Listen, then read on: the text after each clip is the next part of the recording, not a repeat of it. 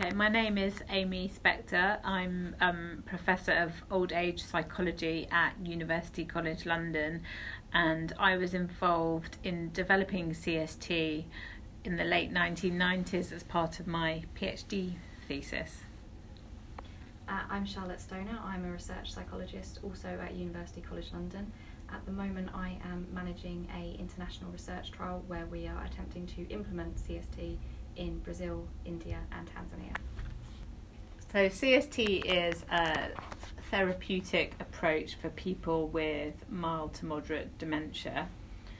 It involves um, usually 14 sessions of where people gather in small groups and we give them um, a variety of different activities which we think are stimulating different parts of the brain. So the idea is to have an enjoyable group experience, but where you're exercising parts of the brain that become damaged when people have dementia. And we've been doing research on CST now for 20 over 20 years here, and there's been lots of international research, and the research suggests that it can lead to significant improvements in cognitive cognitive function, and also in quality of life and other outcomes such as mood and well-being of family members. And how many countries are involved already in CST programs? We know of about 30, about 30 countries, and I think every continent except Antarctica now. Um, so we know it is being used globally. Mm-hmm. Um, different countries are at different levels. Some people have just translated the manual. Some people have gone to translating, um, running pilots, and running big studies of CST. And we have found that there does seem to be an evidence base around the world for CST.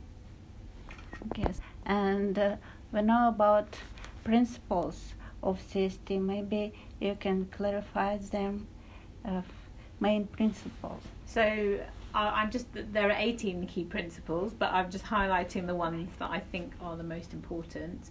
So um, mental stimulation is really important. It's about um, finding activities that challenge people and get them to exercise different parts of their brain, but also um, are targeted at the right level. So people feel challenged, but they don't feel that they're failing, which often happens when they have dementia. Um, another really important one is focusing on opinions rather than facts. So rather than testing people and saying, "Who is this? What do you know about that?" which we think is um, makes people anxious and doesn't necessarily help their memory, we might say, "What's your opinion on this matter? Who do you prefer out of these people? What would you choose?" And it gets so it gets people to um, engage their brain, but also focusing um, on their um, the importance of their opinion. And and the last one is new making new semantic connections, new generating new thoughts, ideas, and associations. So um, asking people how they think things are connected together or what's whether they like one thing more than, than the other and thinking about things in new ways, challenging them about things that are going on in the news that they might not have formed an opinion on yet and asking them to form that opinion. So it's it's um, getting them to think about things in new ways rather than just recalling things from the past. Thank you. And uh, who can use CST? What what specialists usually do it? Well, CST is designed to be used by mm-hmm. professionals of, of many different levels mm-hmm. and across services, and I think that's actually why it's so useful and why it's mm. so beneficial. It's designed to be um, delivered. It, it, can be delivered by anyone, as long as they have been on the appropriate training. Mm. Yeah, I I, I think um, most people. I mean, ideally.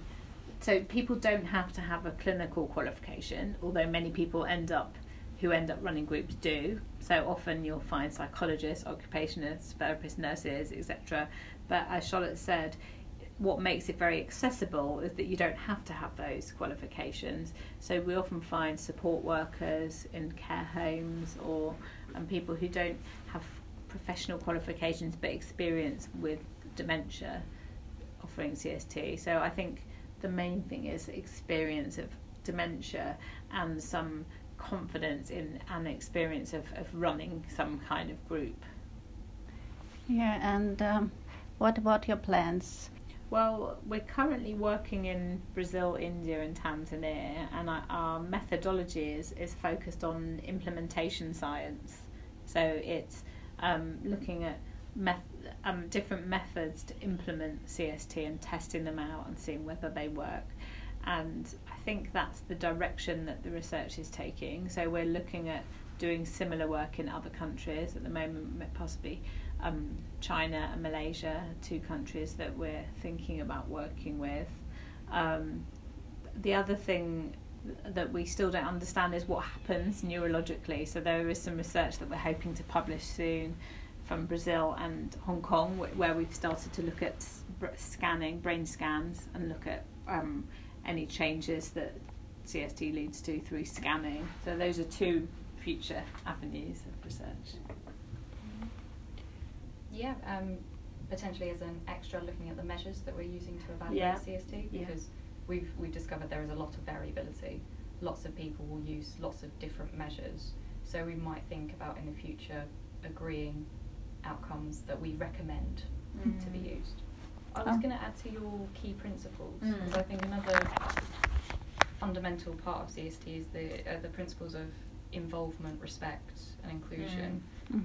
The groups are social in nature, and it only really works well if people in that group are respectful of the other members. So there's no um, there's no facilitators telling people they're wrong or participants mm. arguing with each other, and I think that's really conducive to yeah. CST.